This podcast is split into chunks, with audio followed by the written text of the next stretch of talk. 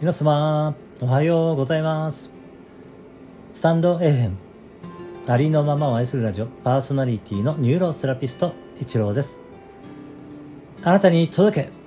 みんな違ってみんないい。あなたはそのままで最高最善完全完璧。何をしたとしてもしなかったとしてもあなたは愛に値します。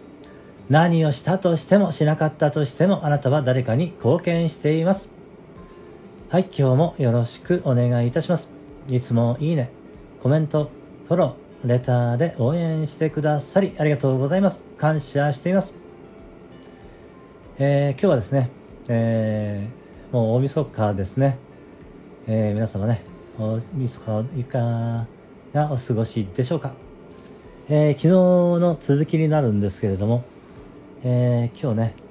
もし感謝を、えー108のね、感謝をしてみようと思われている方はですね、えー感謝にはですね、5段階の、えー感謝があるということをですね、ちょっと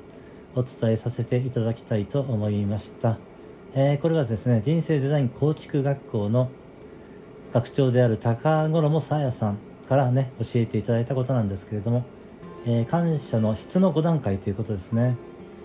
え感謝には、え5段階あるということなんですけれども、まあ一番最初の感謝はですね、えー受け取ったことや良かったことに感謝ということですね。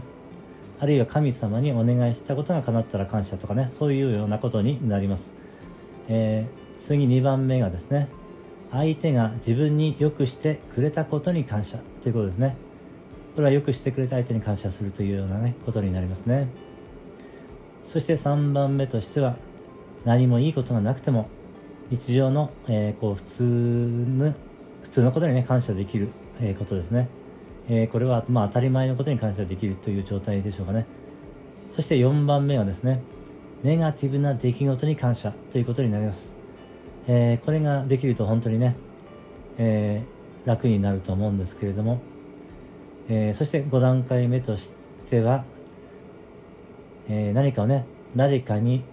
してあげたとき、相手が喜んで受け取ってくれたことに感謝。ということでね、まあ、5番目が一番質が高いということになるのかと思うんですけれどもね、えーもう一回言いますと1番目が受け取ったこと良かったことに感謝。2番目が相手が自分に良くしてくれたことに感謝。3番目は何もいいことがなくても日常の普通に感謝できることですね。まあ当たり前のことに感謝できるということですね。そして4番目はネガティブな出来事に感謝できるということですねそして5番目が何かを誰かにしてあげたとき相手が喜んで受け取ってくれたことに感謝できるということですね。えーまず最初は1番目のね、感謝から始めていただいたらいいと思うんですよね。そしてだんだん感謝に慣れてくるとだんだんね、その質が上がってくるのかなと思っています。ですからね、だんだんとね、えーまあ、まずは1番、2番のね、感謝に、えーしていただけたらいいのかなと思います。